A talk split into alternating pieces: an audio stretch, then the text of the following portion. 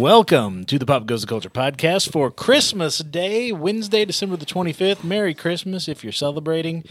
We are coming to you from the home of the Pop Goes the Culture podcast. We're back at the Alamo Drafthouse here in Springfield, Missouri. It's been a hot minute since we've been here, uh, but we're back and we're recording, and we've all, everybody here in this room, has seen Star Wars Rise of Skywalker, and that is what we're going to be talking about today. My name is Joey Mills, and joining me today I've got Curtis. K-Dub. And we may be joined by a couple other folks here at the Alamo if they can get away. As one can imagine, the week of the Star Wars release and kids are out of school, it is hopping here at the Alamo Drafthouse. So if they get to join us, uh, if you hear other strange voices, uh, that's why.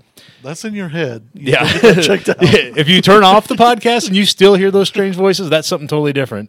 Uh, but if you hear uh, some other folks joining us, that will be why. Our regular weekly episodes, we're still on hiatus through the rest of twenty nineteen. We're not doing this every week, but we're getting closer to wrapping that up because uh, we're going to start up again in January of twenty twenty. You've been getting a new show about every two weeks from us. Uh, each one kind of focused on a single topic. We did our Halloween episode. We had a couple interviews. We had uh, David Dasmalchian and Sven Gulli. And then in November, Curtis and I, we did a Creep Show Season one Ooh, breakdown. Yeah, Creep Show. That was a lot of fun. And then we uh, did a Knives Out review episode. That was uh, a lot of fun as well. The yes. knives were out on that one. The knives did come out.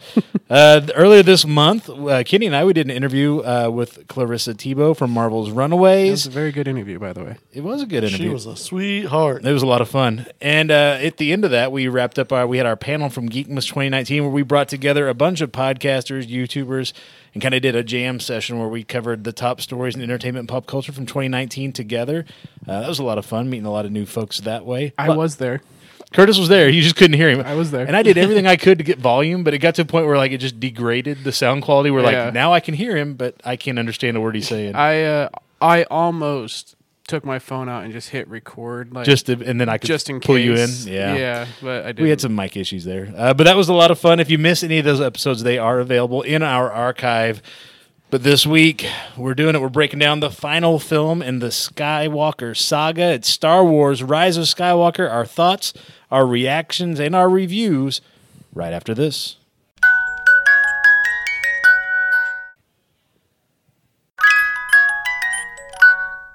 All right, so before we jump into our thoughts, we're going to do this a couple of ways just to let folks know who are listening. First up, we're going to talk very general terms. We're not going to spoil right off the bat. So if you haven't seen it and you're, I want to hear what these guys have to say before uh, I go see it, we're going to help you out with that. And then we're going to pause. We'll give you a countdown. We'll let you know before we jump into uh, the spoiler-heavy stuff. And there's going to be a lot of spoiler-heavy discussion, I have a feeling. Also, I'm going to throw something out there because this movie, before we even get to our reviews of it and what we thought of it, boy, I was so much just, I was almost to the point where I was like, man, I don't even want to do a podcast anymore. Just because, and it's not because of the movie, it's because I have seen people who have said very innocuous things like, hey, I enjoyed that movie. And then you people just laying into them, just being jackasses on the internet. In some cases, people face-to-face, although not as much. It's easier to be a jackass on the internet. I have seen people say, I didn't care for it that much. And I have seen people laying into them, being jackass. I have seen people say, you know, it was all right. I didn't really have a strong feeling one way or the other. And they're getting it from both sides of jackasses piling on them. So wow. It's, yeah, because I, I just, again, it's like, man, I don't even, no matter what any of us says, it, there's going to be some reaction. But I don't think we're going to have it that bad because that's not who a lot of our listeners are. And that's not who we are. We'll bust each other's chops on things every once in a while, but we're going to give our general thoughts and reactions. And when we do, we're not going to jump in. We're not going to step on each other as much as possible, which you can't always stop that because that's just part of a podcast. People talk all over each other. But we're going to be very respectful, and we're going to give each other kind of our thoughts and opinions. And if you're listening to this podcast, you're going to hear some things, and you're you may say, you know what, Kenny says, and I haven't talked to everybody here about what they thought, but Kenny says this, and I kind of agree with that. I see his point. Curtis says this, and it's different than what Kenny says, but I can kind of see his point too. That's fine. You can see multiple sides of different aspects of this film or any film. Um, so we are asking, and I don't think we have to ask too hard because we've got good listeners and good fans. Um, but we're going to do our best to cover this as respectfully to each other as possible. If somebody needs to lay into the movie, that's fine. We're not laying into each other when we do that, and we're not laying into the listeners who have an opinion as well. If you think this is the greatest movie ever, if you think this movie was absolute dog shit, if you have somewhere in between, we're not attacking you when we give you our opinions of the movie. We're just telling you what we thought of, the, of any particular aspect of the movie. Is that cool with everybody here? I mean, I, I know it is with you guys. I know Curtis is going to have a hard time, I know. But no, I'm cool with that. Yeah, I, yeah. It's just I'm, I'm tired of the dis- discourse and discussion and the way things are going lately, and so I've I've tried to avoid it. Like I yeah, so not, have I. I've, I've, I mean, I've seen different people's opinions on Facebook, and I go to say something. You know, it's not worth it. Yeah, I'm okay. no, I've, yeah, I'm done like, the same. I don't comment for the most part. I don't see why you're so enraged. Well, you know, I could comment, but I'm not. And I've seen like okay, so yes, there were toxic reactions to The Last Jedi.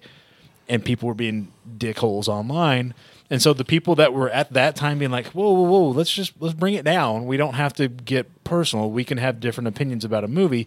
Now those people that were calling for calm two years ago are like the ones that are like, well, fuck them. They got to us first. They're preemptively being the dicks this time around. It's just been a weird situation. And yeah. like I said, it was almost like, man, I don't even want to engage with entertainment and pop culture anymore because they're so...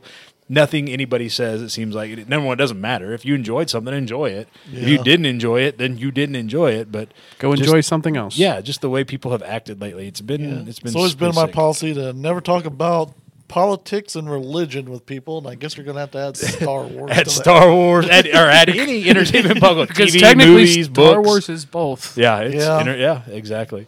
All right, so we are going to talk in very general terms, and we'll just kind of go around the room, and whoever wants to start can start. What is your general reaction to Star Wars Rise of Skywalker? Did you love it? Did you like it? Was it eh? Did you not care for it, or did you absolutely hate it? And who wants to go first? Well, I will start off because I'm actually before the movie. If if any of our listeners were able to go to the Alamo go to the Alamo to watch it, yeah, yeah, and see it, you know that they always have things before it. So they were had a little thing where the guy was showing the uh, Taco the Bell Taco Bell toys. Yeah, toys. Yeah. Oh yeah, and I, I was like, that. I still have that. I still have yeah. that. I still have all those. Oh yeah. I was like, how funny, because as you get older, you forget where things come from.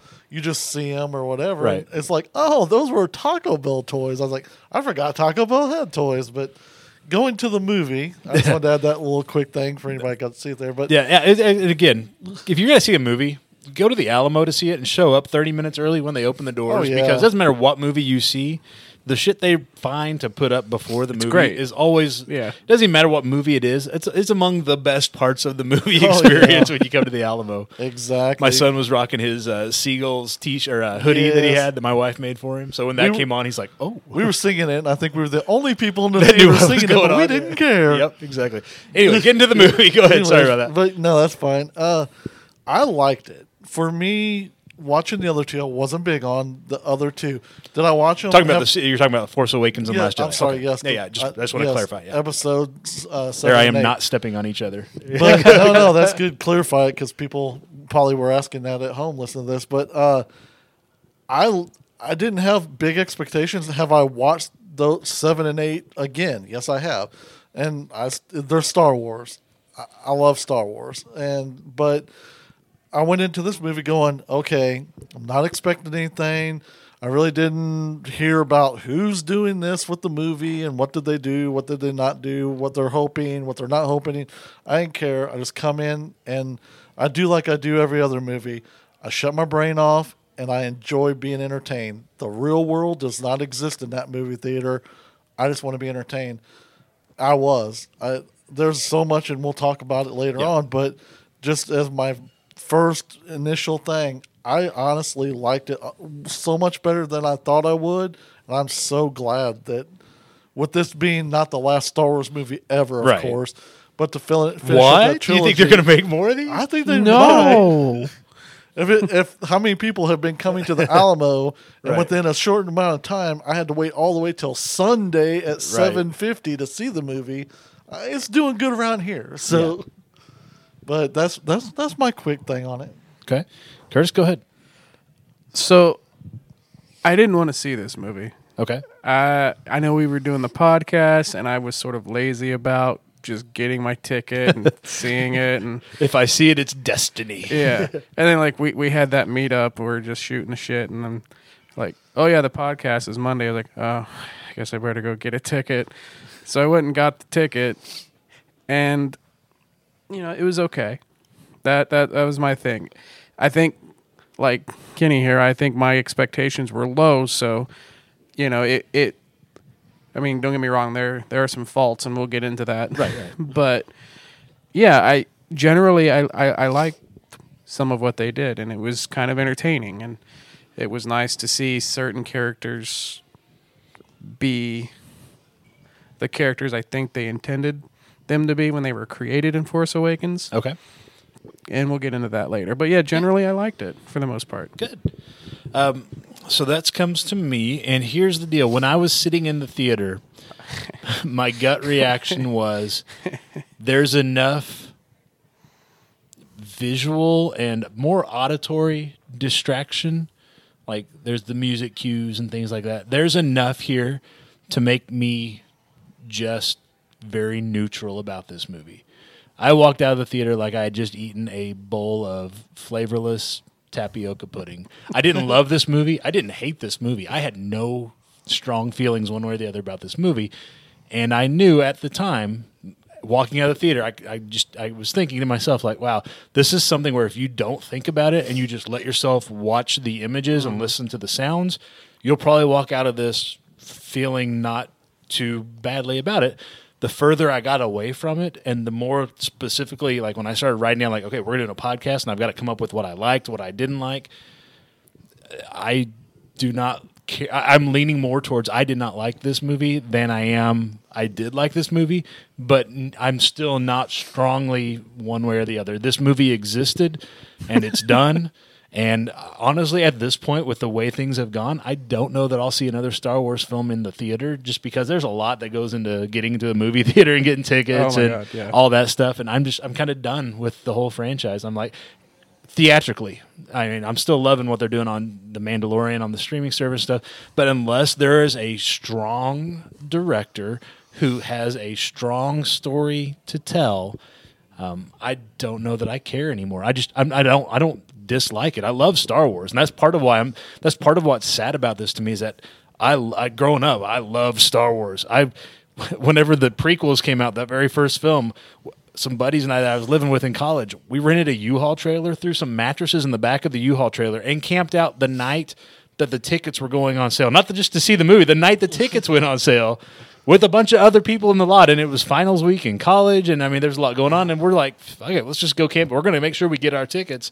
So wow, even those in- shitty movies, I mean, and I've seen, you know, seen all of them theatrically, seen all of them at home. Um, I'll revisit this at home at some point, I'm sure, when it's out streaming on Disney Plus or home video or something. But I'm to the point where I just, I, I just don't care anymore. I guess I don't know. I, I hate to say that because that's that's so disappointing when I've loved Star Wars growing up with all the action figures and stuff. It's just like, man, that's been such a big part of the forty-two years that I've been on this earth, or the forty-two years that Star Wars has been around. And I grew up with these movies, and I just don't care anymore. And that to me is the saddest thing. As I walked out of the theater, like, I'm kind of done.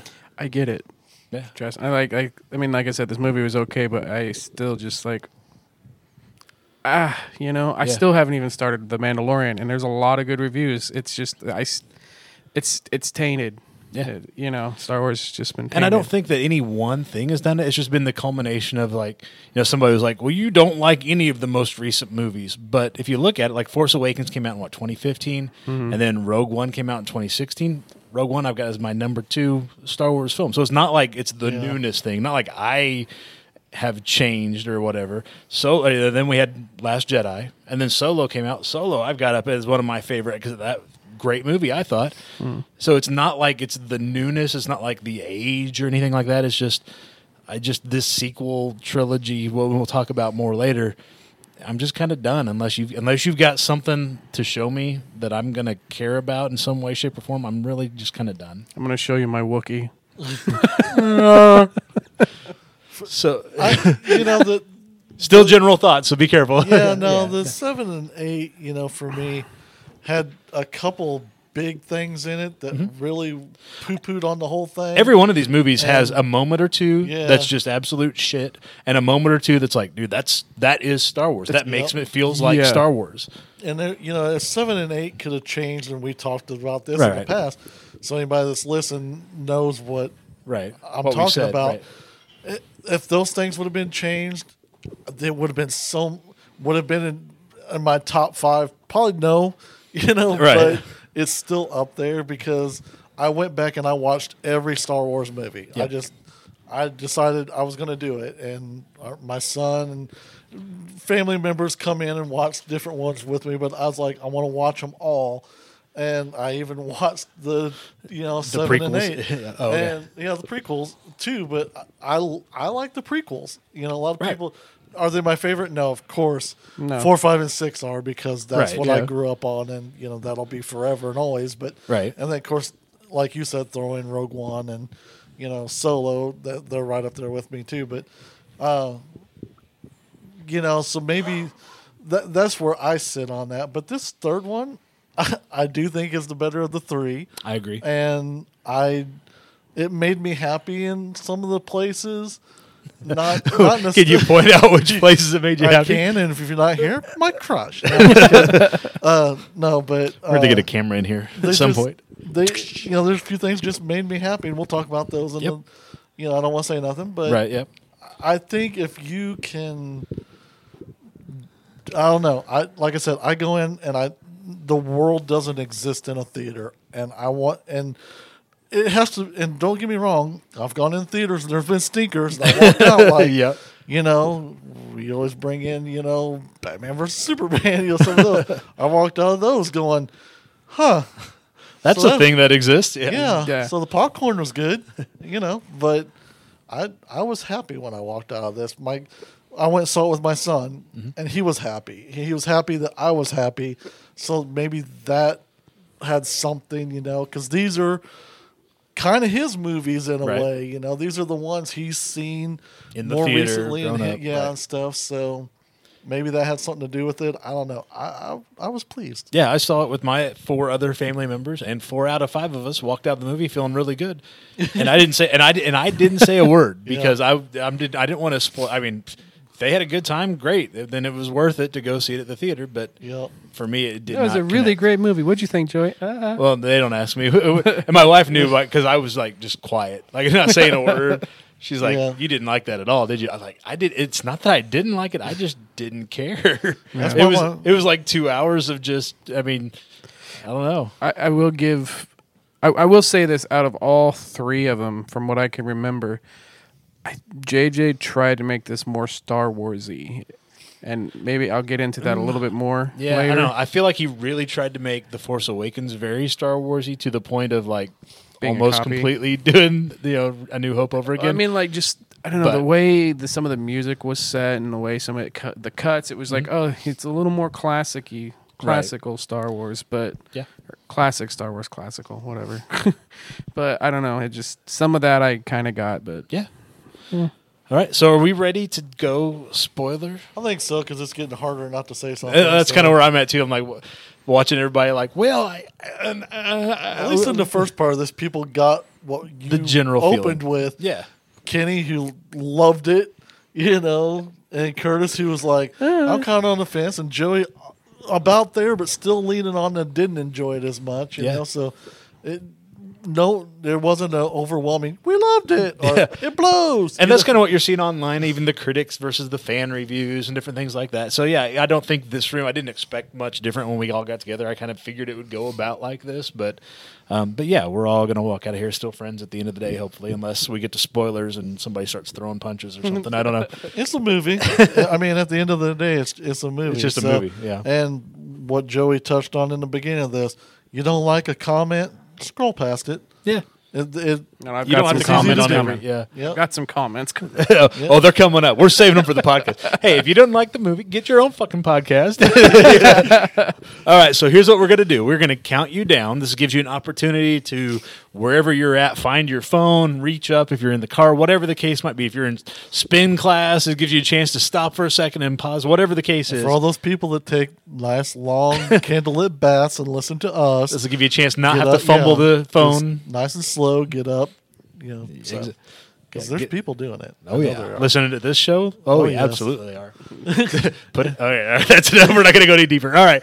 Uh, so here's what we're going to do. We're going to count you down from five. We'll go five to one. When we get to one, we'll take a breath, and then we will be talking spoilers of Rise of Skywalker. If you haven't seen the movie, that will. This is your chance to pause this. We don't. We don't like running listeners away, but this is your chance to pause it and come back after you've seen the movie, because odds are you're probably going to see the movie. Come back and then see what you thought and how, how it ranks up against what we think here in the uh, spoiler section. If for some reason you're done, you don't plan on watching Star Wars, and you don't care to hear our spoilers on it, uh, know that we will be back to our regular weekly format starting in January.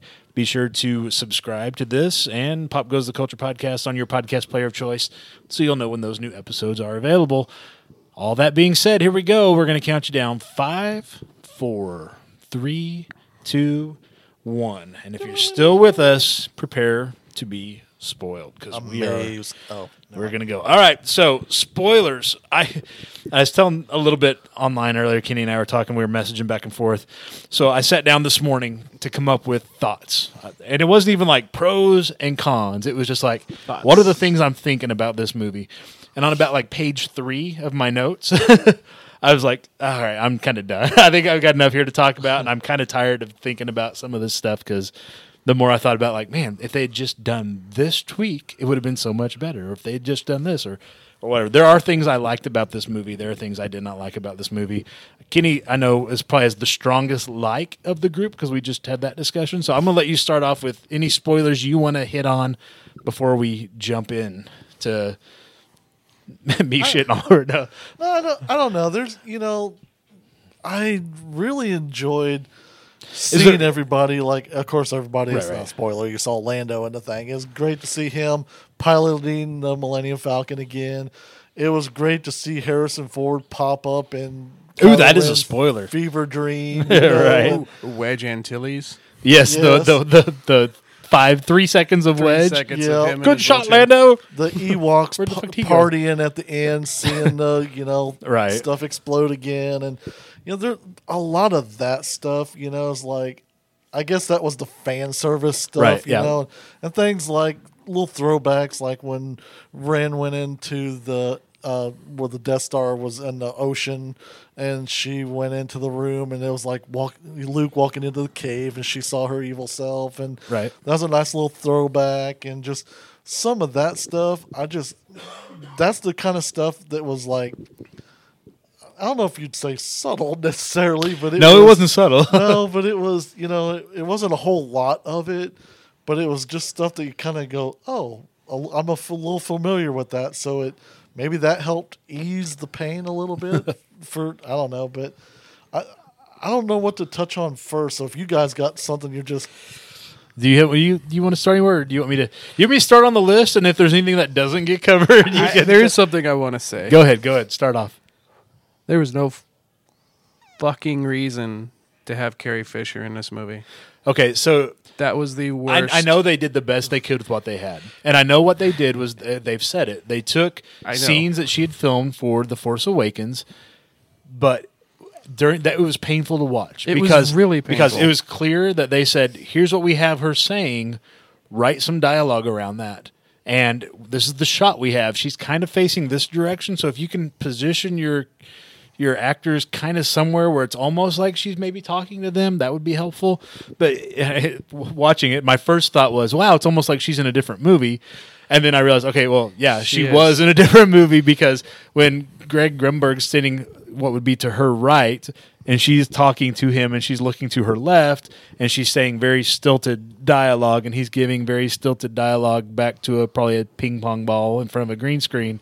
it, I mean, like I said, they did they they did the best they could with what they had, but they it's almost like, you know what, maybe you just maybe just don't write that part. I, you know, I remember J J being like, "We found a way to honor her." I was like, "I don't think you honored her by any means." Well, and they said we're not, we don't want to C G I her in, but clearly they C G I'd.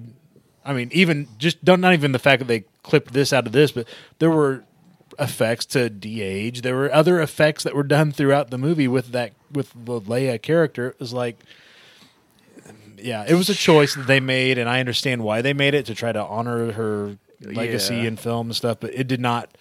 It definitely was one of those moments that took me out of trying to get into the film. I, I yeah. will agree. Yeah, with that. Maybe used it a little more sparingly, I guess. It just like I don't even know what. Maybe where she used the thing to contact Ben, maybe right. just that whole little part, and the rest of it not necessarily needed or something. I don't know. Or even the part where I think she tells Rey, "Bring yourself back home," and it's like, that's so obvious a different take of her talking to Han Solo from right. Force Awakens. Yeah, exactly. I mean, it made. It, I almost walked out within the first ten minutes, but I kept going. Maybe yeah. that's the kind of dialogue she used. I don't know. She, just, it's she, like she liked that line, and she wanted to use it. I mean, again. After okay, seeing clearly her, you didn't use this in that take. So, especially after The Last Jedi, she was kind of spunky, and I'm like, like yeah. it's that all that is missing, because you know yeah, they got fragments. Was, of... Yeah, it was a lifeless performance. Yeah. For an actress who has passed on. I can see on. that. I can see where you're, yeah. Yeah. That was not my most egregious problem with this film. That was one of mine. That was just a choice that they made. That to me, that was, you know what, they tried to make lemonade, and it was just a little too sour. It took me out of it. But that that's something where you have no control over the fact that you're, you know, it felt like, and I'm putting words into people's mouths that they have not said, but it felt like if there was if there was some sort of an arc to this trilogy, it felt like Han Solo is the heart and soul that's going to bring us back in in The Force Awakens, and Luke Skywalker is the last Jedi, and this is about him.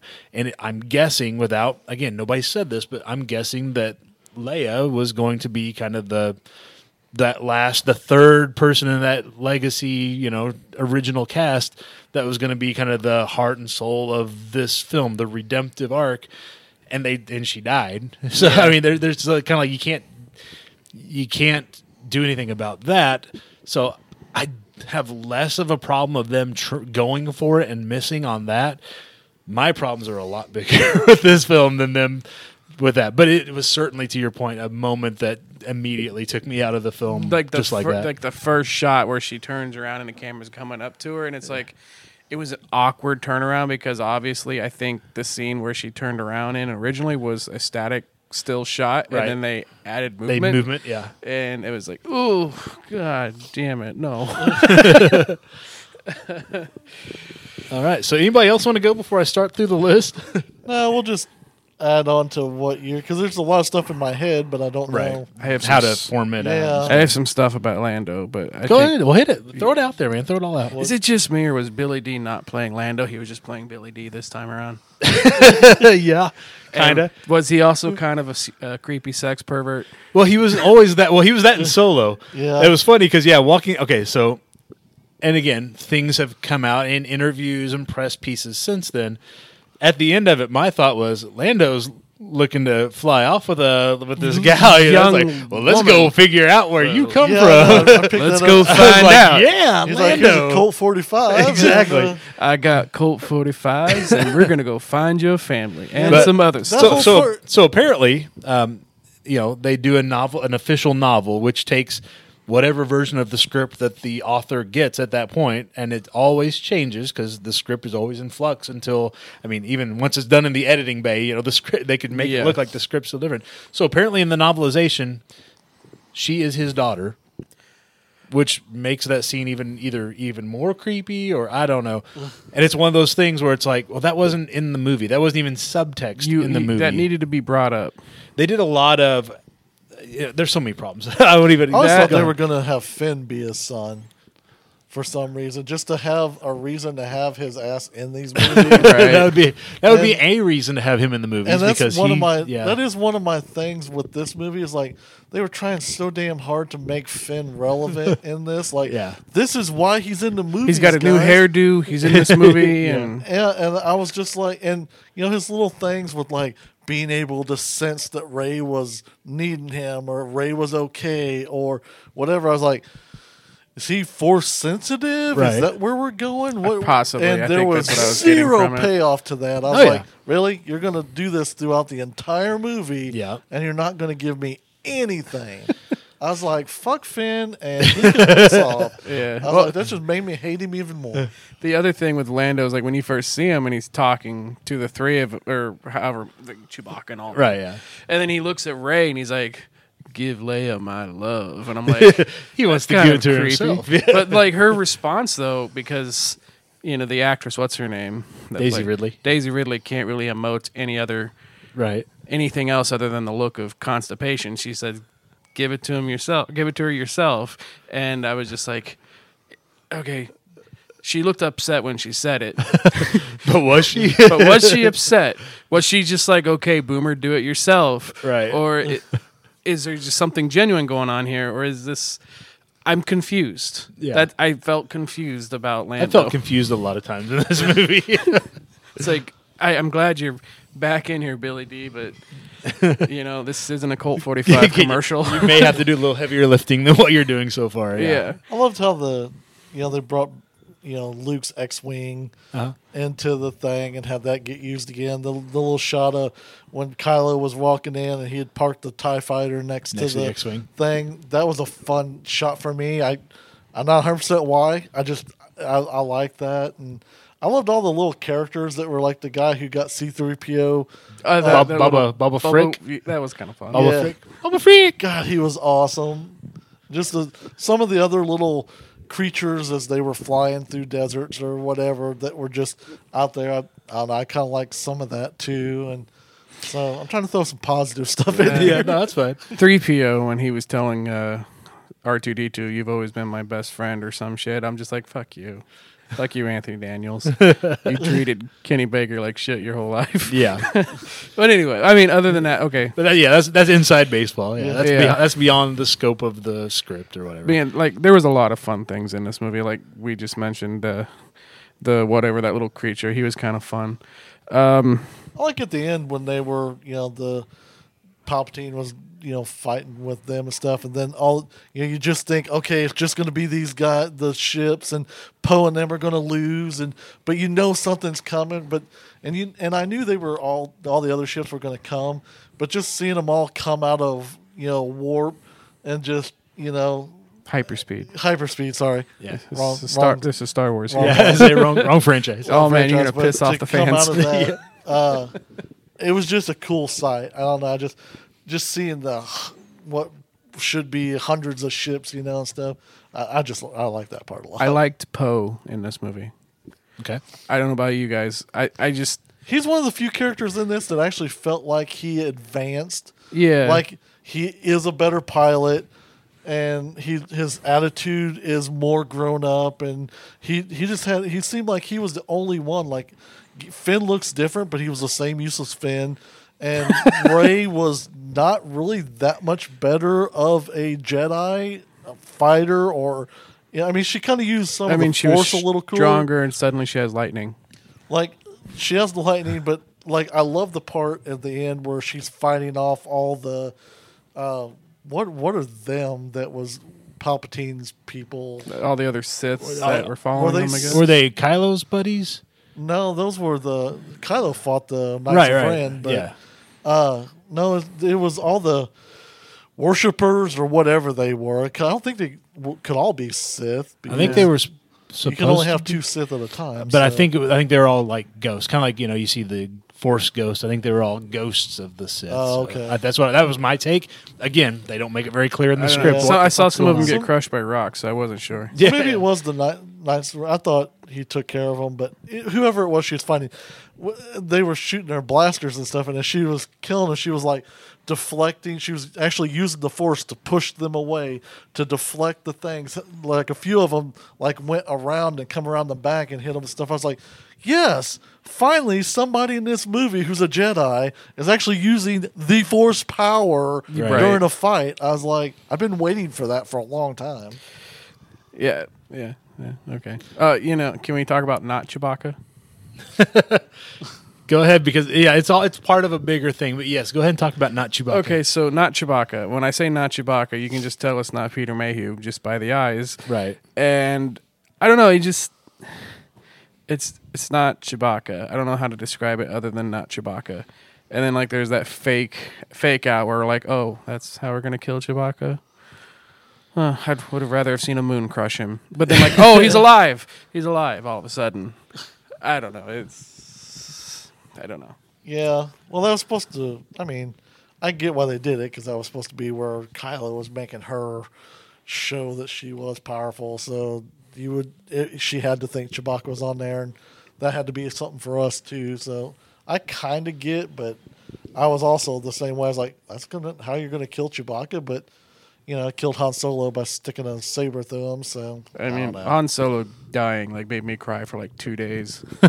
that that affected me for a while. I was just like, that was my hero, and there he goes. Yeah. All right, so I'm ready I'm, to hear what Joey I'm has start to say. Down this then. So uh, Palpatine started a podcast. Yeah. Apparently, he's announcing that he's back. Um, before he's back, back um, just because the plot needed that to happen.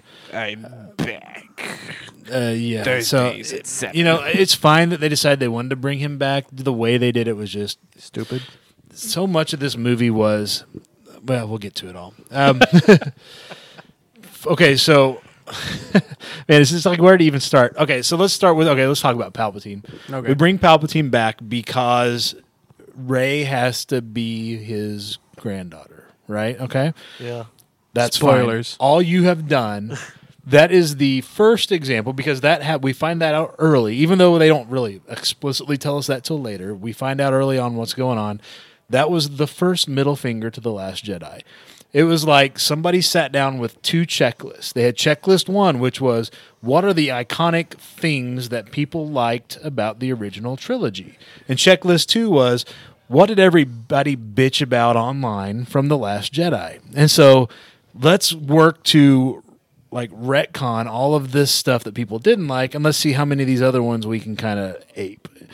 Um, the whole point of Rey's character in The Last Jedi, from The Force Awakens, which J J wrote and directed, into The Last Jedi was, no, anybody can ha- be a hero. Anybody can use the Force. If you have the Force, like mm. Broomstick Boy at the end of Last Jedi... The yes, the there have been bloodlines, and that's it. But this is a different story. The story now is we're expanding the Star Wars universe again, and anybody can be a hero. Nope, fuck you. Um, you have to be descended from either Skywalkers, so you're Kylo, or Palpatine. You're descended from Palpatine. And so now all agency that Rey may have had has been completely wiped away. Now she is a pawn of destiny, whatever destiny is. Everything she does in this movie is either because Kylo's telling her not to or Palpatine's telling her to slash not to. She has no agency of her own in this movie, um, which is, again, taking what was the story threads from The Last Jedi. And, again, I'm not an The Last Jedi apologist. I didn't care for that movie. Yeah. But if you're going to make a trilogy, then your films, if they're not talking to each other and they're not in harmony with one another, then you don't have a trilogy. You have three individual movies. And in this case, you have three individual movies that are like arguing with each other, pissing each other off back and forth. Last Jedi started to shit on what The Force Awakens did. And now that J J's back, Rise of Skywalker is shitting on what Last Jedi did. Very much part of the reason why I'm like, I'm kind of done, because it's kind of like I get that way with my kids. I've got three kids. We'll call them the three Star Wars sequels. When they're pissing and moaning, like, I'm just done. I don't care. I don't want to hear your bullshit anymore. I'm I'm walking out of this situation. Y'all figure it out yourselves. And that's part of the reason I feel like I do with Star Wars right now, is because I felt like I was listening to three movies squabbling back and forth at each other about whatever, what story they were yeah. going to tell. At least the prequels didn't do that. No, the prequels, as shitty as the prequels were, they were consistent. They had a story, and they were consistent with one another. That's part of the reason I think why I just I don't I don't fucking care anymore. Unless you've got something new, something to give me, um, then I don't care to go out and see it. Uh, I think the three main leads are probably going to be in a polyamorous relationship. That was very very much hinted at. I can only hope. I think so. Poe was jealous of Finn's uh, affection for Rey, and but then at the end, all three of them are just like, "Let's all hug each other." Well, we'll talk about that. Um, like I said, that was one example. There were other examples of this movie trying to shit on The Last Jedi, and again, I'm not saying The Last Jedi doesn't deserve criticism, but you can't make a sequel to that movie just to shit on it. Um, the biggest example of that is the character of Rose. Rose was introduced yes. in The Last Jedi as kind of this, you know, her sister made the sacrifice that meant nothing because Poe fucked up. Yes. And then so Rose is still carrying the torch. You know, she's the hopeful one, naive but hopeful. They go off, she and Finn go off on their side adventure that was just absolutely horrible. And at the end of the movie, she is the one that saves Finn from killing himself like her sister did. We're not trying to fight them for what they were fighting for. Some we're fighting for something, not against something. Yeah, this is a character who is kind of the heart and soul of that movie. At that for for Finn and certainly, but for the Resistance because I like she's her character. A nobody. And so in this movie, she gets a couple of lines, but most of the lines that she should have said, they've given to the Hobbit that they hired to deliver those lines for her because he's a white dude. It's okay. The people on the internet aren't going to be mad that Dominic Monaghan is delivering those lines. We don't want to. We don't want to remind them that there's an Asian lady that they ran off of social media because a few fans were yeah, shitty towards her. That was one thing that I would notice was like, okay, so. This, they're going to be like, we're so sorry for what happened to you with The Last Jedi and all the shit you got. So what we're going to do what is we're, we're going to make you inconsequential so nobody will shit we're on gonna you. We're going to Jar Jar Binks you yeah. and give you a few lines, and that's it. And it was kind of shitty because I actually liked the character of Rose. She was a breath of fresh air to the franchise, even if my feelings were mixed on that movie. Right. I liked her. Character wasn't the problem. Sending them off to the fucking goofy-ass yeah. casino with yeah. the space horses was she, the problem, yeah, but she was not the problem. She was wonderful, and then they underutilized her a lot.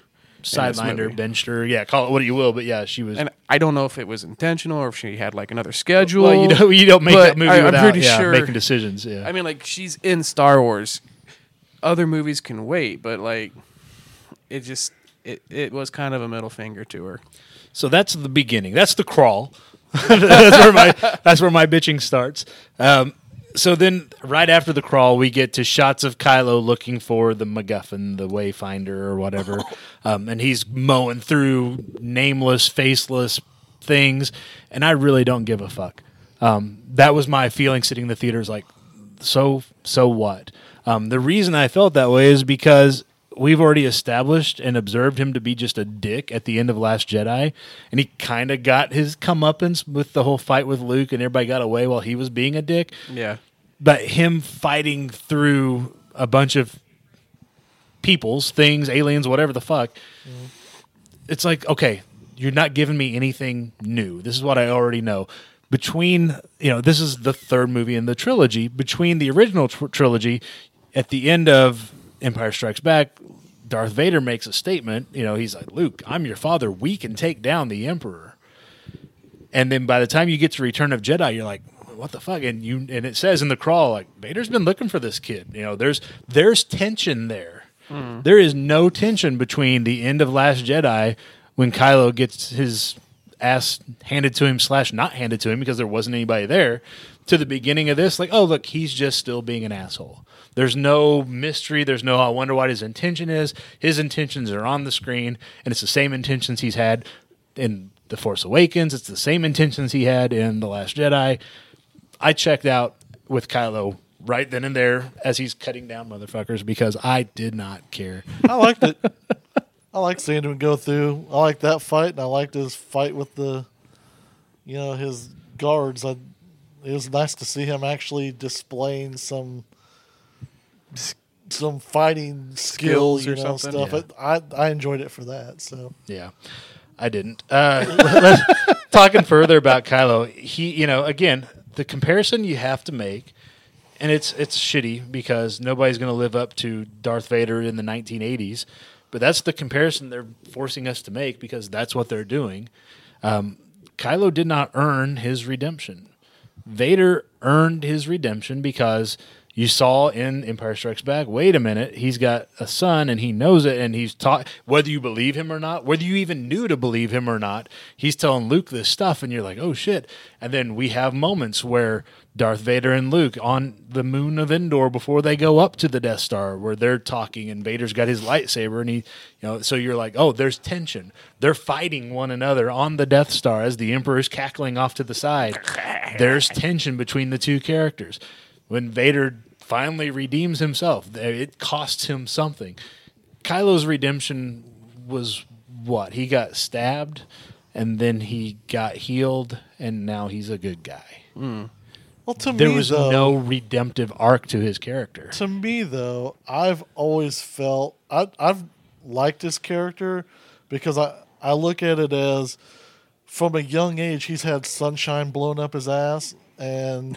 people expected him, great things of him, and they kind of, you know, were like, yeah, you're awesome. And then he gets to go and grow up in this, being a Sith, and he gets all this massive power, and he gets all this. So I always looked at it as, of course, he would be an asshole. He'd be like a spoiled brat, you know, and yeah. stuff. So I've never minded how that was. And that's totally fine and, with me, well, but he doesn't earn his redemption in this uh, movie. I don't think he – I think he's always been like, I th- I am supposed to be a bad person, but I'm not.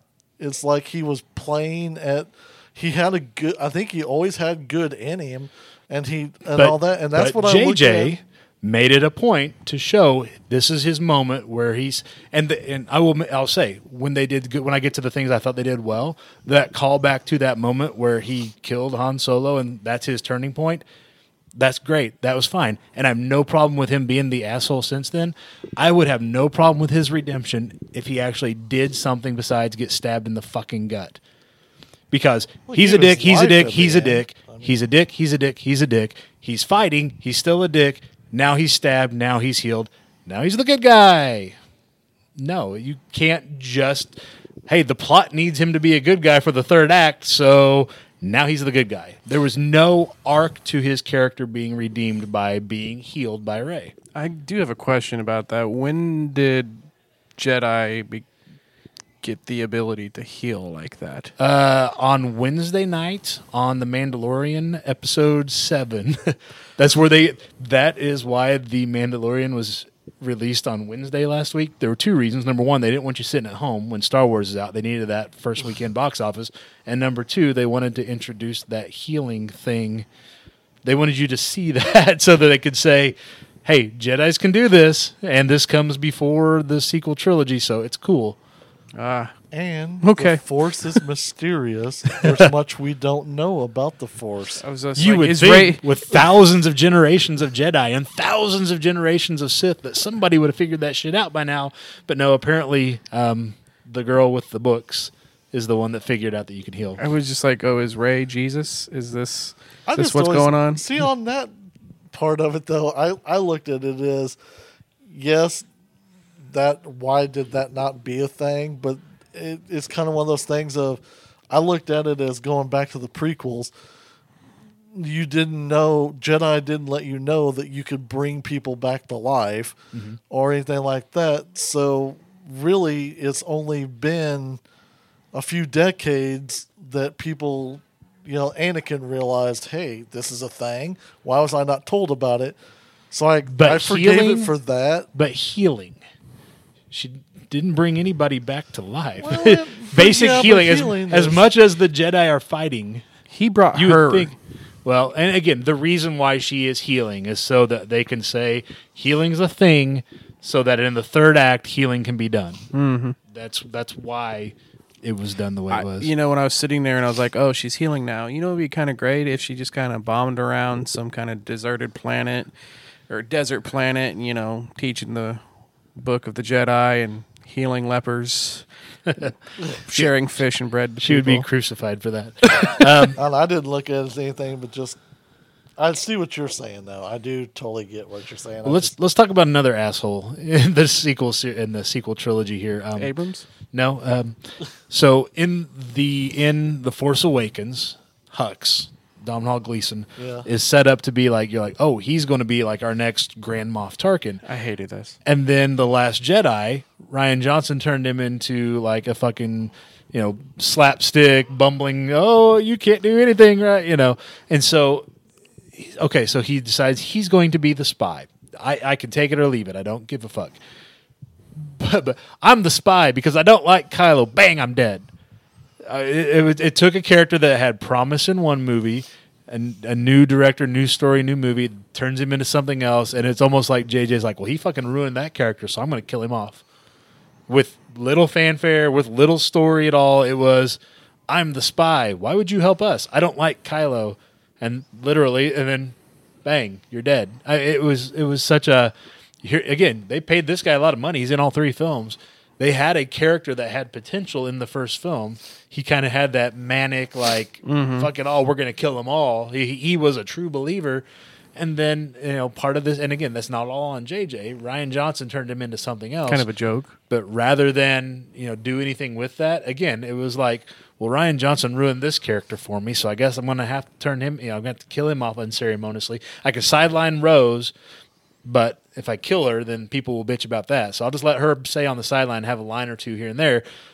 But nobody's super attached to Hux, so I'll just go ahead and kill him. I liked Hux. I, I liked him in the first one. I, I he had fun interaction. That the whole the scene at the beginning of The Last Jedi was fun. Yeah. But I think that was the point that at that point J J is probably watching that at home, going, "Well, I can't fucking use that guy because they turned him into a joke." You know. I think he could have used him if he just you know sat down for like another if couple weeks to. and think thought about it. I you know there was. Even if, even though he was turned into a joke, kind of a goofball, kind of a moron, he still could have. They still could have used that. They they could have used him in a way that was like, okay, he's now kind of considered a joke, but maybe let's give him something serious and like, oh, or, maybe he's not that much of a fucking joke. Or you know what? Let him be. Let him be self-aware enough as a character to be like, they think I'm a fucking joke. I can use this to my advantage. They're never going to suspect me. I can be the spy. Yeah. That was not yeah. the case. That wasn't what was on screen. No. That would have been a better interpretation of that. If you're going to say that's the arc, he's going to be the spy and he's going to be killed, then do it in a way that actually does something with the character besides, I'm the spy. Oh, fuck, I'm dead. Yeah. Yeah. Um, I, I'm on yeah, board with that. I I would have liked to have seen maybe somebody else that was at the table. Like maybe the dude that he like lifted up into the right. air. Like, he had reason because he screws with me all the time. He throws right. me up and throws me around.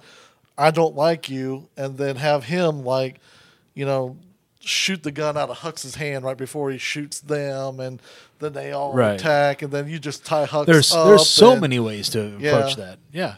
And I was kind of, I was disappointed in that, too. They, they, I don't know. Well, let's talk about a little bit about, uh, so, again, so there's the sequence with, you know, Kylo shoot, killing guys, killing nameless fuckers. Um, so now then the next thing we get to is Rey training with Leia. Um, and you mentioned how it's just kind of awkward because they had they decided, they made the choice to it's use those shots. It's a little janky. Um, so Rey is using, trying to get it right, using Anakin Skywalker, which Obi-Wan passed down to Luke. That lightsaber was destroyed in The Last Jedi. That was like a big climactic thing. Was that there, she and Kylo, because we're revisiting that that theme again, where they're pulling against each other. That was a big thing in uh, The Last Jedi. Is that lightsaber blew up because they were pulling for it because they both felt like they had a claim to that lightsaber. Mm-hmm. Rey's got it. It's no worse for the wear. Somehow, I guess after blowing up. She I, I don't know, it. But even if you figure, it, it, I didn't even think about that. But it's I no worse for the that. wear, and that's fine. Whatever. Okay, so maybe over the years she's figured out a way to make it exact. It's the same prop as you know they used in you know seventy-seven. Whatever. Okay, that's fine. I'll I'll, I'll suspend disbelief for that. Um, Rey's doing her training. At the end of it, she's like, "I fucked up, Leia. I one of these days I will earn this lightsaber." Cool. Rey goes off on the Falcon with Finn and Poe and, and Chewie, and we're going to figure out where this fucking Wayfinder is.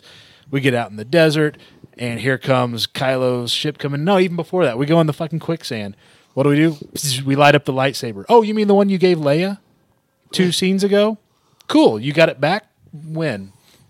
I do. I did see her give it back. Did she give it back? Because I never saw her give it back. It was yeah. right. It was that weird scene where she's like bringing herself back. She gives it back. Yeah. To okay. her. I'm like th- I never saw her give it, it back. Giving it to her, giving it back, and then back to Rey. Just give it yeah. to her one. See, that's fucking where I time. Thought you were going to go with this. Of why did she hand it back to her just to give it right back? You know, to her to be, yeah. yeah. Because they wanted to keep. Because they had that shot. yeah, yeah, they wanted like, oh, maybe we can just like use Carrie Fisher again where she gives it back. To Rey and like, oh. yeah. So let's keep talking lightsabers. So, so we've got Rey using Luke's lightsaber, and then when Rey goes to strand herself, um, she takes Luke's lightsaber and she goes to chuck it, and then Ghost Luke comes out and he's like, "Oh, don't, don't, you know, you got to oh, treat these better God. Than that." Yeah, yeah again, pissing on the Last Jedi the last because Jedi. What did he do in the Last Jedi? He throws it in the fucking. So again, it's oh, don't do that, you know. But then okay, so. He, He helps he did her. Say he learned from his mistakes, though. He's dead. There's no learning. So he, so he somehow t- tips it off. Something he tells Rey the story with Leia's lightsaber. She finds Leia's lightsaber, and he says Leia was a Jedi. She was about to complete her training. She felt that her son was in danger of turning to the dark side. She put her lightsaber down. Said someday someone will come along and pick this up. So Rey takes the lightsaber, and so they're fighting at the end. And Kylo's there, and he's back to being a good guy. Shouldn't he have had Leia's lightsaber? Wouldn't it have made more sense character-wise for her son, who she laid the lightsaber down for, to be the one to wield that, the lightsaber? Maybe, yeah. Um, we've got the whole thing. And, I, again, I know why we did this, because it looked cool on film, where she's passing. All of a sudden now, again, part of the Force, you can move matter through space without... Yeah. Which is another weird, like, that's not... Uh, the Force doesn't work like that, but okay. Kinda, they they do that so that they can have that moment where she slips it and he gets it. You know, it's I almost, think they did it's that almost in like Last Jedi. Hard. Like, when they were, like, Force-talking each other, yeah. there was at one point where, like, I think water got on Kylo. Yeah, yeah. No, that yeah, was the, the introduction. That, yeah. yeah. But, again, they, they've they've done this now. They've they've set this up. They used it multiple times throughout this film so that we could get that moment at the end. Again, had she passed Leia's lightsaber, I think it would have been more... It would have made more sense. It would have been more emotional. Of a, it would have been more of a full circle for that story arc that they introduced literally ten minutes earlier. But, yeah, you know, there would have been something to it. But again, so we do this thing where we're passing material through the Force that, again, there's a way that they could have handled that that would have made more sense based on the story they've told so far. If if Rey had just let go of that lightsaber and Kylo had pulled it to him, what you would have gotten is yeah, they're not pulling against each other anymore. Now she's giving – because it, it that would mirror – the scene in The Last Jedi where they're fighting together and they're doing that. They pass off the lightsaber because they're on the same side. Mm. That would have brought that around full circle. It would have closed the whole we're pulling against each other because now I'm letting go and he can have it. He pulls it to himself. Would have made more sense emotionally. It would have been a better, you know, bringing that back full circle. But instead we get the, hey, I've got it now. Was it a cool moment? Did it look cool on film? Sure. Did it make sense no. mentally? Did it? Are there better ways to handle it that would have made the story better? I think there certainly was, but I have a question. And then hold on before I'm going to finish up on my lightsaber thoughts. So okay. then Rey takes the two lightsabers. She's got her own now. She buries them at the farm in Tatooine, mm-hmm. and that's where she sees Luke and Leia together. The only time I know of that Leia's been on Tatooine was for about a week when she was Jabba's prisoner, right? Yeah. So she's buried what was originally Anakin Skywalker on the planet that he fucking couldn't stand. He hates sand. Sand gets everywhere. It gets in everything. So, and then Luke grew up there wanting to do nothing but get the fuck away from Tatooine because it was the furthest, you know, if there's a... place to stick an enema in the galaxy. You stick it in Tatooine, apparently. Leia's only been there long when enough to be a slave. slave. So why is that? Why does that make any sense at all? Other than it allows us to have that last shot of her looking at the suns going down. It should have been on the farthest moon of Endor. I it think. Could have been anywhere that, anywhere that had that... a connection to both Luke and Leia. Yeah. Not on Tatooine. But you wanted to say something before I finish that. What happened to Luke's green lightsaber?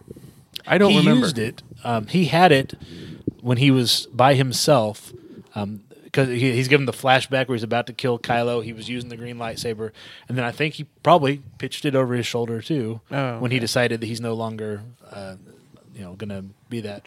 And that's why when he does the force projection, he's using the green because it's all not real. It was yeah. like one of those clues, like this isn't real because he doesn't have his green lightsaber anymore. So was I'm trying to remember because it's been a while. So was the green one the one he chucked over his shoulder? No, he chucked the blue one over chucked his shoulder. the blue one over his but shoulder. But it didn't go in the water. It just landed like down the rocks because okay. Rey picked it up. And so I feel like, like, you know, after they broke the other one, it would have made more sense if she just had the green one. But or any number of things. Or just, you know, a new, you know, Mace Windu's purple. I don't know. She's got a yellow one at the end. Uh, let's see. Finn, to Kenny's point, still has no story. He still has no place in this trilogy. Um, I really, I, I'll be honest with you. I wanted them to do something. Anything, like, please. Here's your chance. Show us why Finn has been in two and now in a third one. What's the payoff? There's yeah. got to be a Finn payoff somewhere. And there was not. No, there wasn't. And that, um, that's the biggest chap I have. To your point, he, he has something. I, we're going to die. I've got something to tell you, Rey. Oh, we're not going to die? Never mind. And then Poe keeps trying to drag it in. What the fuck were you going to say? No, it's nothing. What Do you, you love her, say? Not me? Uh, there's so much. Apparently, in an interview, J J has said, oh, he was going to tell her that he's force sensitive, which is kind of what we all thought. But again, you introduce a thing. You make it a thing by coming back to it three or four times yeah. throughout the movie, and then you don't pay it off whatsoever. Yeah, that just uh, shitty, shitty writing. And I figured he was probably force sensitive, and the fact that I think when they started initially rounding up kids, it wasn't just general ones. I think they were looking for force sensitive kids in the beginning, like Baby Yoda, and then it was just anybody. You yeah. know, after that, but that's what I was like, okay. Well, then show me that Finn has can some do reason. Anything. Yeah, and he, they wait till what the last ten minutes. Yeah, and even then, he's not. Mm. He's just kind of doing his thing. Um, but again, to that point, okay, so because after the Force Awakens, there are two different camps. There's Finn and Rey are a couple camp because the Force Awakens, they're the two that get pulled together. There's Finn and Poe are a couple camp because they have more chemistry than Finn has with anybody else in the trilogy. yeah. um, but we can't have that because people bitched about it last time. A specific subset of people who say they are fans of this complained. Um, so we give Finn a color-appropriate character who's a female to interact with because she's got to be a woman, and she we can't have a mixed race thing going on we, on a screen. We, we can't continue the Rose thing that they kind of set up. We can't up. do that because that would be a black man and an Asian woman. So we're going to give him a black woman to interact with, to kind of pair up with, and then Finn and then uh, sorry Poe will have, because we can't leave it questionable whether or not, because Oscar Isaac, he's a hell of a good-looking guy regardless of your sexuality. We can't. We got to define. We got to draw that line in the sand too, and give him a female companion, you know, slash a nice white woman with a mask. Yeah, exactly. Who we don't have to see. So again, all of this to um, appease a small but vocal well, section mean, of the internet. That again, it feels like they had two checklists, yeah. and this is one of those checklists. Oh, they bitched about Rose. Check. We got that covered. Oh, they bitched about you know Finn and and Rey. Check, we got that covered. They bitched about Finn and Poe. Check, we got that covered. We, whew, we're covering our bases. We're making up. We're, we're doing good by the fans on this one, guys. That's kind of how it felt. But then, like, like, like I said at the end, all three of them hug. Yeah, and I'm just like, okay, maybe they're all just. In they're, my head, my my down later on. In my head, they're just like, this is gonna be some nice little uh, getting down, making love, three way style. Well, for the part there at the end when. Uh, Finn and uh, the whatever her name, like what was her Jaina, name? I think. Yeah, whatever Jaina, it was. Yeah, they Carrie Russell. stayed behind no, and no, they were going to shoot. The other one. You know, they were going to get the thing shoot going, the all gun, that. Yeah. And I'm like, okay, so you're telling me that the guy who runs away from everything is going to do this, as opposed to Rose, who goes who head first towards everything. into everything. Yeah.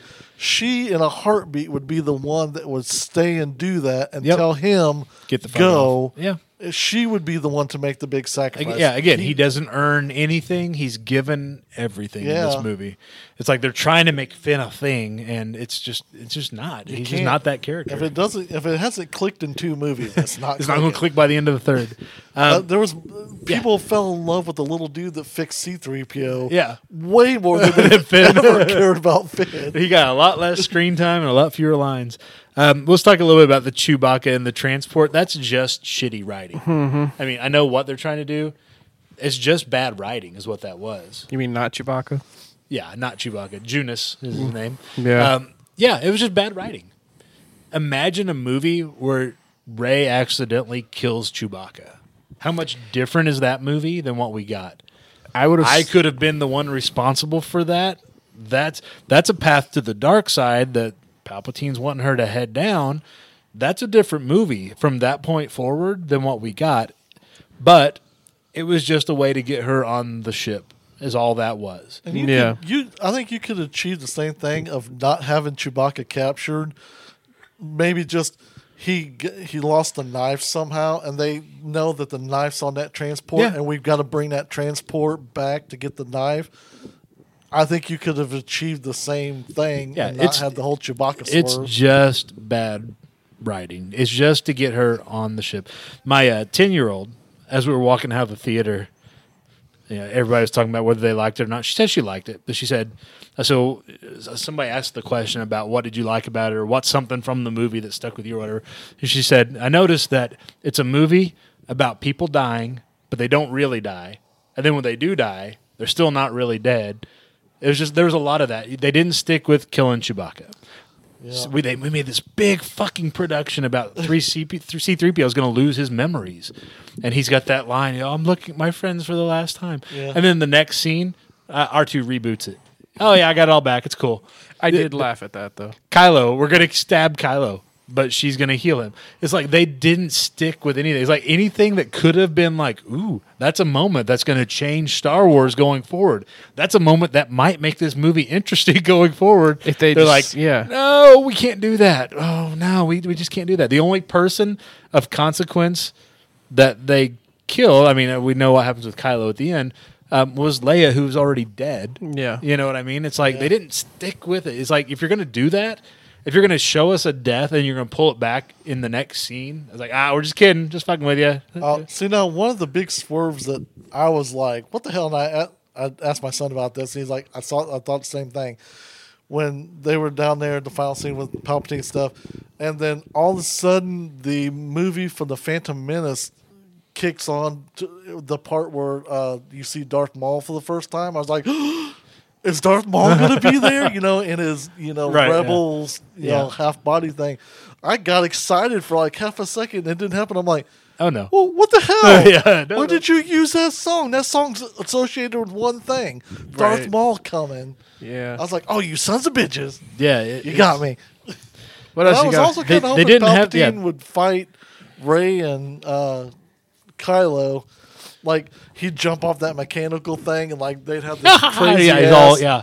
Could have done some cool shit with that where he's, you know, part of his body's not working, so he's like like a spider or some yeah. shit crawling around.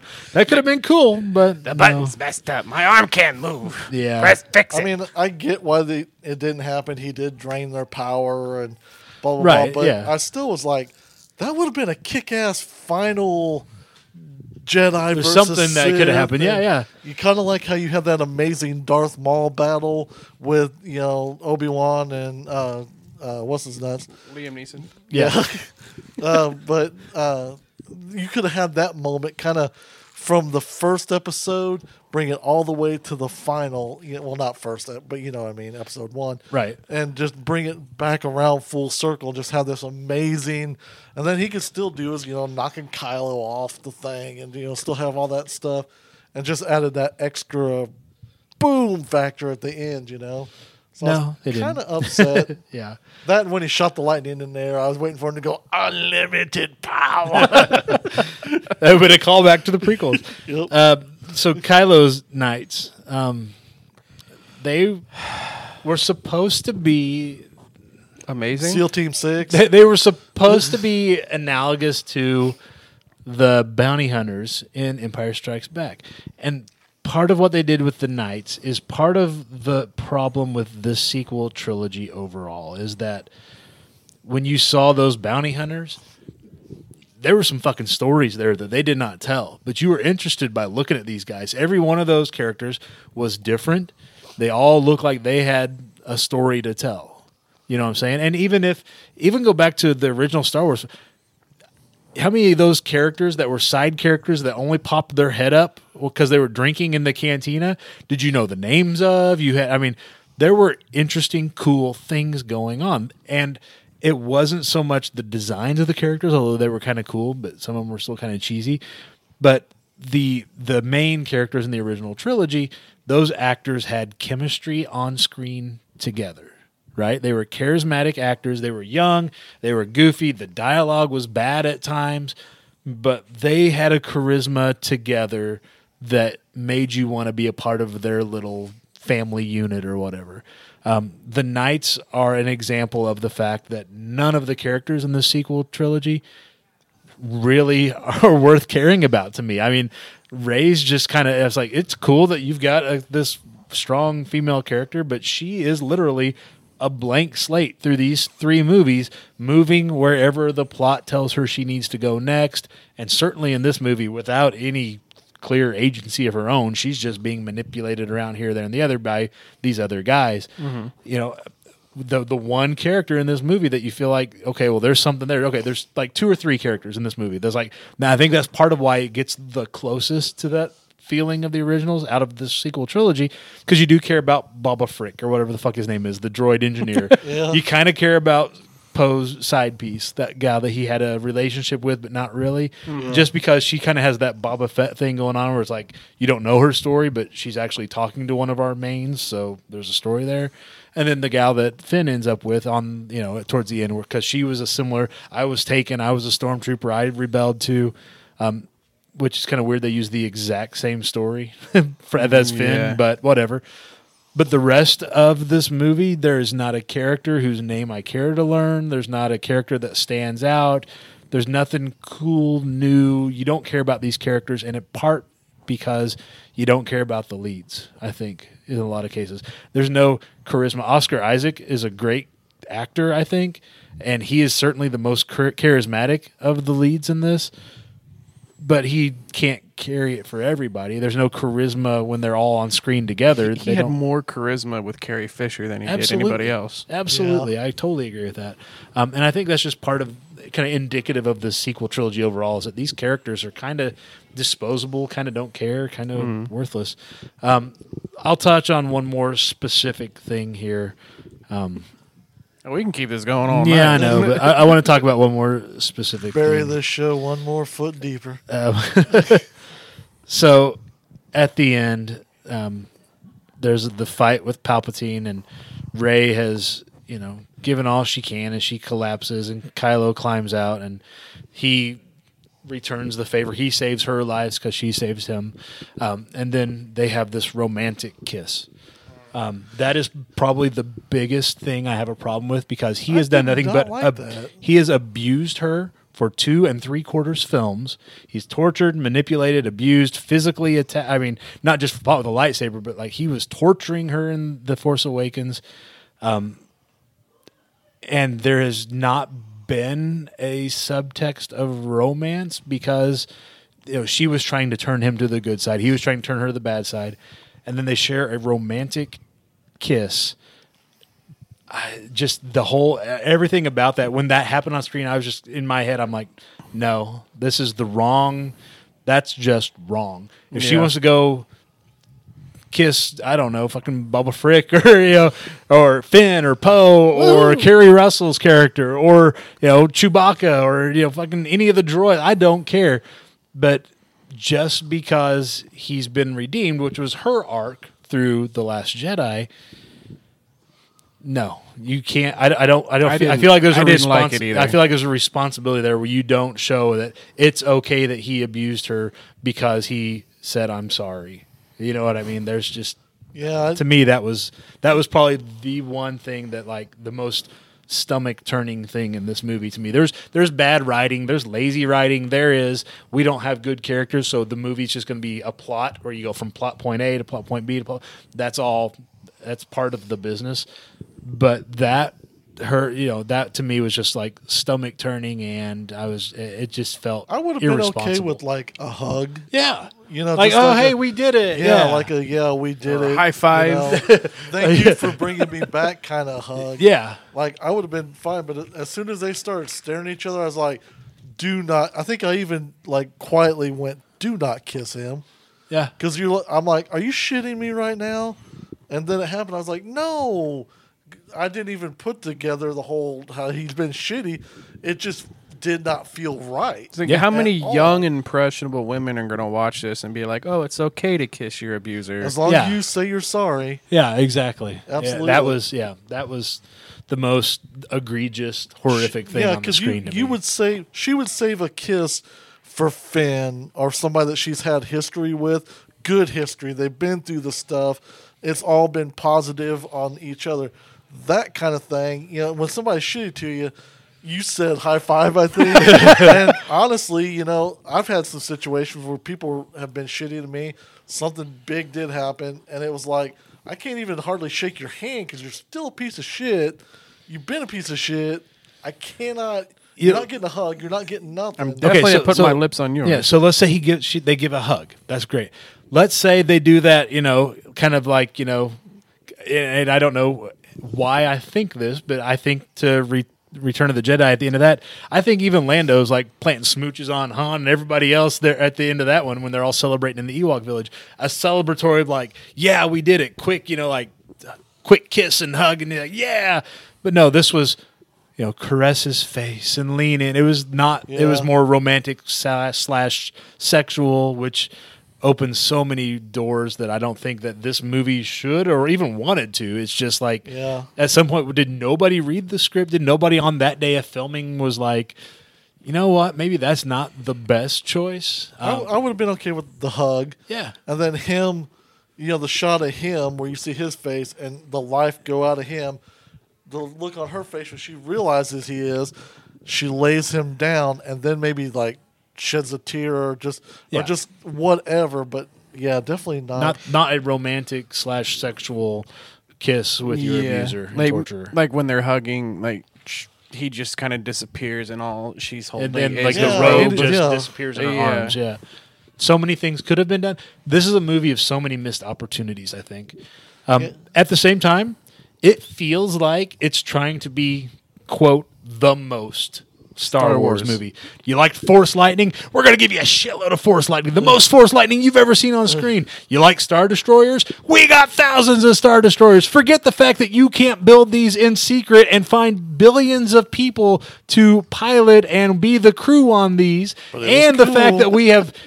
Even though Starkiller Base had to be a bigger version of a Death Star because they couldn't figure out that technology, we managed to miniaturize it and put it on every one of these thousands of starships. Yeah, like, you sound like you're selling a commercial. It's the most, it's the most planet-destroying ships uh, that you could possibly get. You like how everybody's related to each other? We got the most family relations. And we're going to kind of tease put, that they might get even more related. We could even put it in the movie that Lando's related to the lady he's fucking at the end. it's, just, it's just like, no, you don't. It doesn't need to be the most oh of everything. God. It's like just there. There is an argument for um, restraint, I think, in some of that. Your rant there, it reminds me of that video Red Letter Media did. It was like X-Wings, Grand Moff Tarkin, yeah, just throwing out everything that was fan service. Yeah, and that's kind of it. Kind of at times felt like we're gonna put the most of this shit. People, that's why I'm saying it felt like they had the checklist of stuff that people didn't like on the internet and the stuff that people did like. So if you didn't like it, we're gonna keep Rose quietly to the side. But you liked Force Lightning,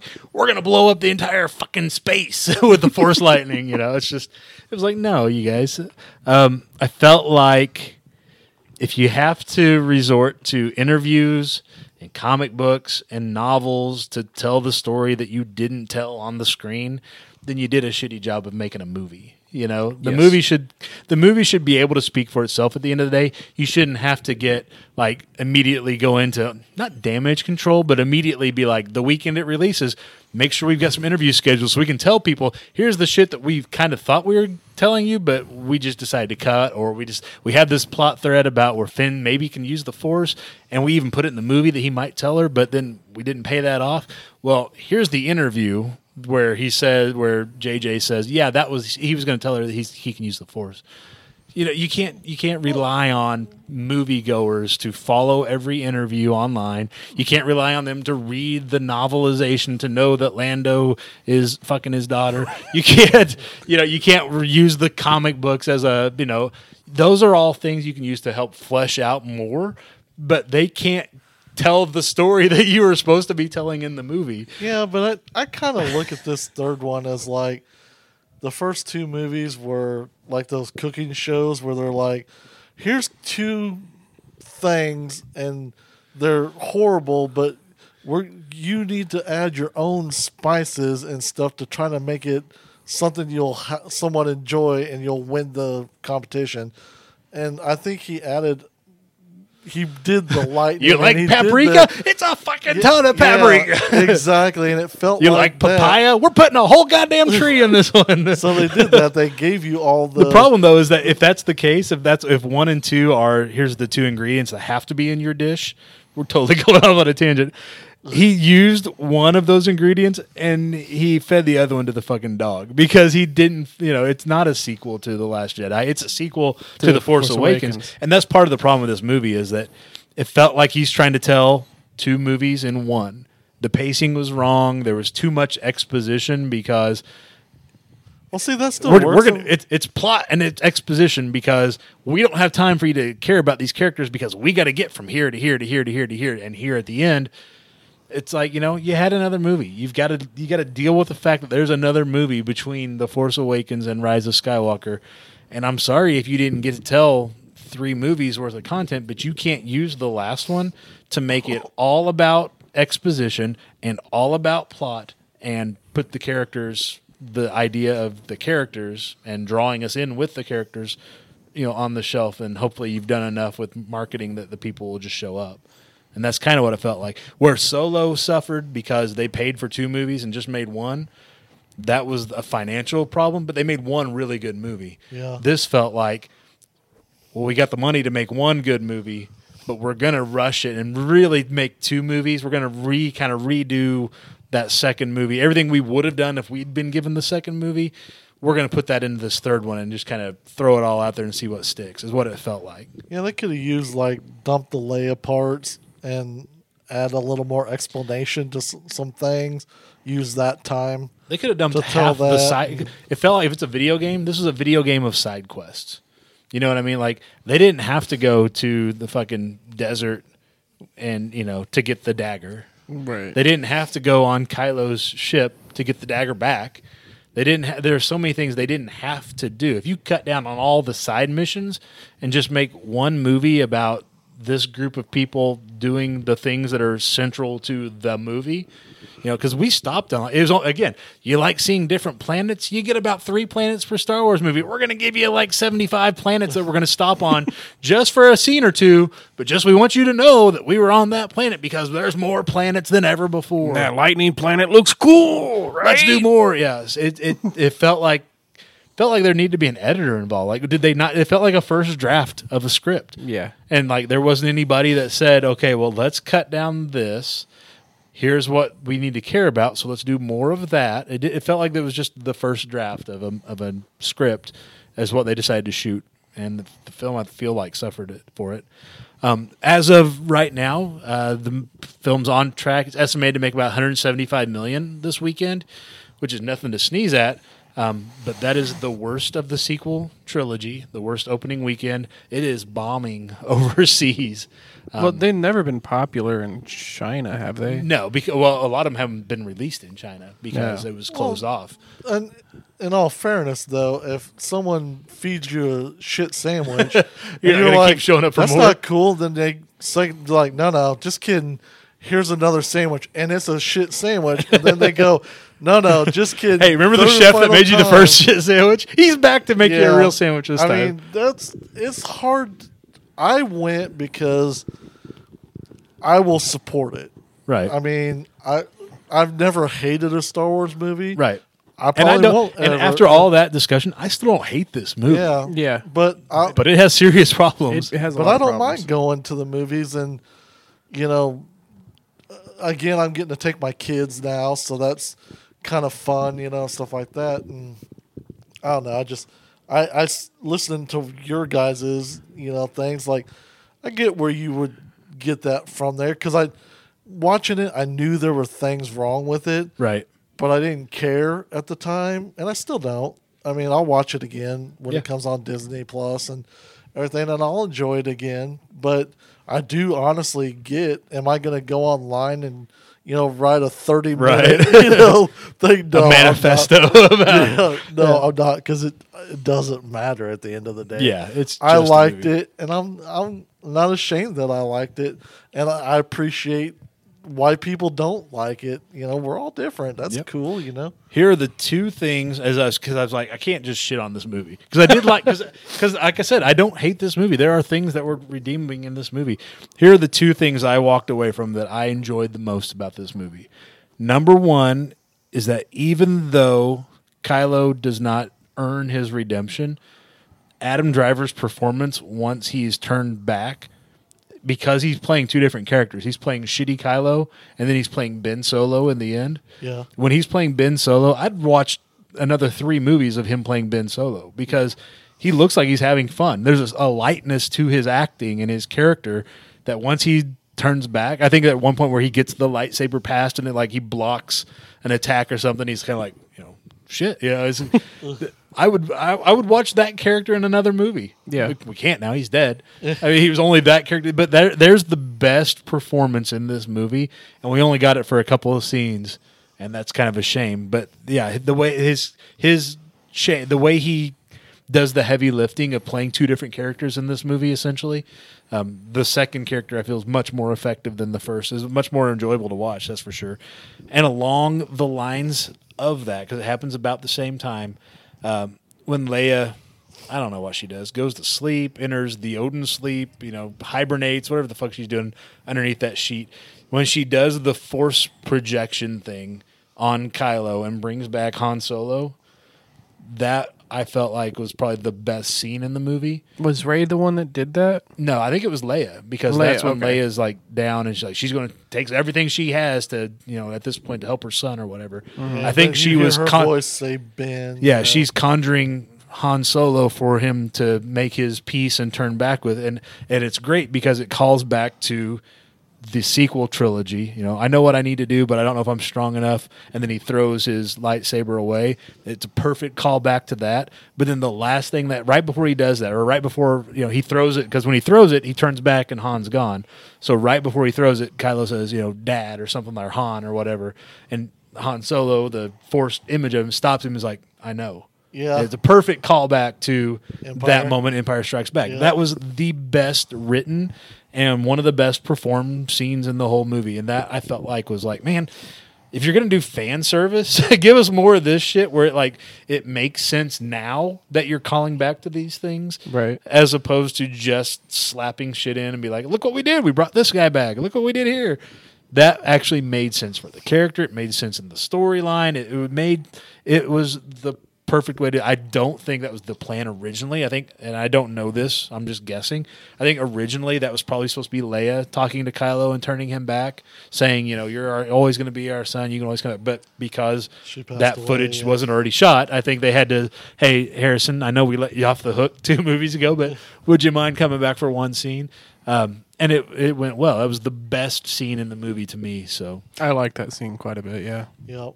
I felt like it was the best scene in the movie. And then again, like I said, after that point, Adam Driver, I mean, he's playing a different character, and that character that he's playing, I, I thought he did a great job with. Mm-hmm. Any other thoughts on Rise of Skywalker before we wrap that part of our discussion? Well, I was trying to think as I was listening to you talk, just trying to think of other stuff. And I, I mean, there was a lot, there was so much, like I said, I really enjoyed, but I can't put a, because I, I don't try to like watch it to remember it. I want to be in the moment with it. Yeah, and I, that's just how I am, and I can't. No, when like, I was watching it, I wasn't sitting there you know, with my, because number one, you can't have your phone out yeah. in the theater. I wasn't writing notes as I'm watching it. I was watching the movie to watch the movie. And but I, you're also and I walked, wired as a writer. Right, too. But as and as I walked away, I was like, that was just nothing. That was bland. That was like bran flakes for breakfast. Mm. Um, it was only when I sat down and thought about it, I was like, oh yeah, well, this is why I, that didn't make any sense. This is why I didn't buy into that, because it completely shits on everything that's come before, or, you know, or whatever the case is. But for me, it was walking down there thinking I ate a bowl of Captain Crunch, and I loved it. So your mouth was bleeding from the crunchy. Captain Crunch is that. Shitty. Why do you not just wait until the milk makes it soft? Because like if I, I want to eat a bowl of cereal, I don't want to wait till it oh, softens no, up. I, I, I wait I like for all crunch. my cereal to soften up. I've yeah. always been that way. Uh, you know, mm. I'm trying to think. Look, I like I said, I did think this movie was just okay. Right. It, there was a lot of entertaining stuff in it. I liked some of the battles. I mean, I guess that's really what it had going for it. Some of the fight scenes were pretty good. Um, I liked Oscar Isaac. I felt like they kind of finally fleshed him out to, you know, he's the charm. He's kind of the Han Solo stand-in. He's the charming guy, which he he's the only character across the three movies that had an arc. Yeah, he started off kind of a, the cocky pilot, and then he learned in The Last Jedi through losing everybody else that you that doesn't work, and yeah. so now he's a different character in this one. He's the only character that across the three movies you feel like I see character a character arc. Yeah, and I he's wonder, a charming as fuck guy. I he mean, is. Yeah. I wonder if in the if they would have done the f- uh, I keep wanting to say first one, episode seven, if they would have done that movie in the uh, like the the telling of how Kylo, you know, was being trained by Luke, and then the progression of going up and the him coming up. If that whole movie would have been kind of focused on that, would it have made the character a little more, like they could have done more with it to make you like the character? I don't think so, because you know? when they did that, because we didn't have that with in, in episode four. In the original film, we didn't get that with Darth Vader. He walked on the stage as a badass, yeah. and when they tried to give us that, we got the prequels. Yeah, and the less said about that, the better. So I don't know that we needed to see that.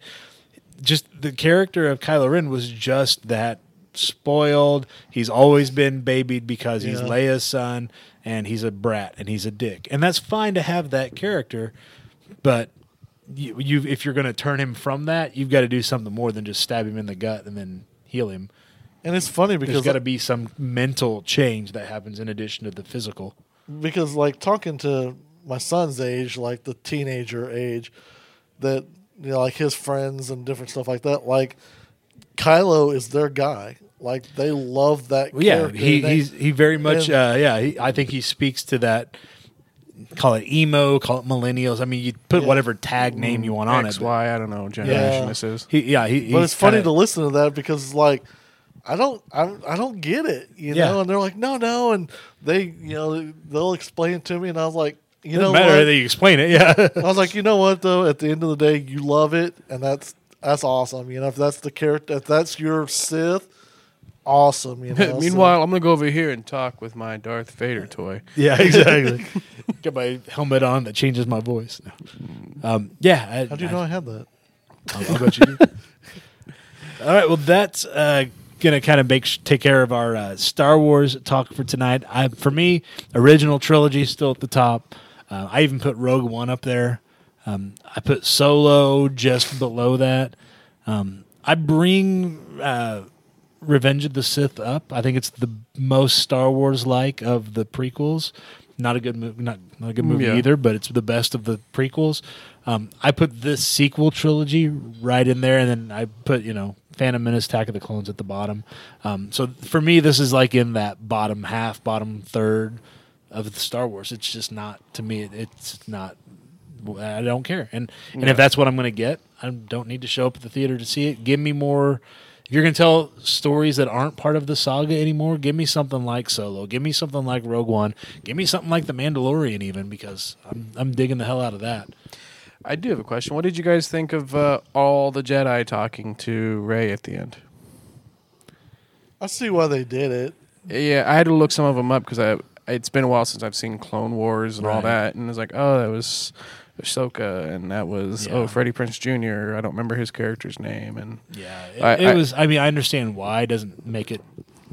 Doesn't mean I enjoyed it. I just, when I when they were they doing did. it, I was like, oh, please let there be Samuel L. Jackson, please, please. And I heard his Get voice. Up, I was like, there he is. Get up, motherfucker. That would have been pretty good. That would have been awesome. Get your ass up and kill this motherfucker. Kill this bitch now. Hey, guess what? If he throws lightning at you, absorb it and reflect it back with your fucking lightsaber. I was doing that, and it was working till that motherfucking Anakin jumped in. And that's now, what you need to do. And now we're buddies here in Ghostland. Ghostland. Ghostlandia. Yeah, because Palpatine hasn't learned. You don't keep throwing lightning at a lightsaber. Yeah. Apparently well, he forgot that lesson. Th- that that scene where like it just like ripped his fucking face apart. Yeah. I thought that was kind of cool. I was like, yeah, okay, that's great. Hey, look, it's Indiana Jones callback. Yeah, yeah. Uh, okay. Well. All right. Well, we are coming up. We are going to get back to our regular schedule and format in January. Join us right here at the Alamo Drafthouse in Springfield, Missouri on Thursday nights at seven p.m. starting on Thursday, January the ninth. You can just hang out with us here in the media room. We're on the north end of the back lot, the bar area at the Alamo Drafthouse. Enjoy all the food and drink that the Alamo Drafthouse has to offer. You can just hang out while we watch, you know, watch us while we record the show, or you can grab a mic and jump in. Tell us your thoughts. Uh, new episodes are released the following day. Again, that starts on Friday, January the tenth for new episodes. If you can't join us in person because you aren't within a drive of the Alamo Drafthouse, you're listening overseas while you're serving your tour or duty, your whatever the case may be, Um, in twenty twenty, we are going to be adding a way for you to join us live online during our recordings and either watch and listen along or interact with us and contribute your thoughts live as we record. Details on that will be coming in the new year in January. Be sure to subscribe to the Pop Goes the Culture podcast on your podcast player of choice to know when those new episodes are available. If you've enjoyed this episode or any of our episodes of the Pop Goes the Culture podcast, take a moment and leave a review on your preferred podcast player. It doesn't cost a thing. That really is one of the best ways to show your support for anyone who creates any of the art and entertainment you enjoy, whether it's podcasts, YouTube videos, books, comics, movies, games, whatever. I know we would certainly appreciate it. If you get a chance to tell somebody that you enjoyed something that they've done, do it. There's, like we mentioned at the open, there's a lot of shittiness out there in the world. If somebody's making something and you dig it, man, take go out of your way to tell them that you're digging it and tell them thanks for it. Yeah, because people may see you doing it and they'd be like, oh, yeah, hey. Yeah, I, I dug that something. too. Yeah. Exactly. I mean, you guys are still talking, and you both thought completely opposite about the movie. Yeah, exactly. We're still going to uh, record again. Yeah. yeah. Uh, tell us what you thought of Rise of Skywalker. You can post a message to our wall or tag us on Twitter and Facebook. You can find us by searching for P G T C Podcast. That's at P G T C Podcast on Twitter and Facebook. Direct links to our social media and more can be found at pop goes the culture dot com. We get some comments. We'll be reading those when we return in January. We would love to open up that January show, hearing all about what you guys thought about uh, Rise of Skywalker as well. Yeah, you really should check out the Facebook because we're always posting funny memes and different stuff like that and kind of interactive questions. Like I posted on there, did you watch any of the previous movies before you went and did this? You know, they would have been great to hear some of you guys, yeah, I did, or, you know, no, I didn't. I want to go in it, you know, whatever. So absolutely. News stories, I mean, all kinds of stuff on the Facebook and Twitter. That's all I've got. Anybody got anything else? I think we've said it all. All right. I think we have. We've gone long. That's going to wrap it up for this Rise of Skywalker episode of the Pop Goes the Culture podcast. I have been Joey Mills. Curtis Stout. K-Dub. Join us here at the Alamo Drafthouse on Thursday evenings beginning on January ninth, twenty twenty, for our first regular weekly recording of the Pop Goes the Culture podcast of twenty twenty. Starting our third year as a podcast in twenty twenty. Wood, wood. Until then, we'll talk to you later. Be See good ya. to each other. Peace out.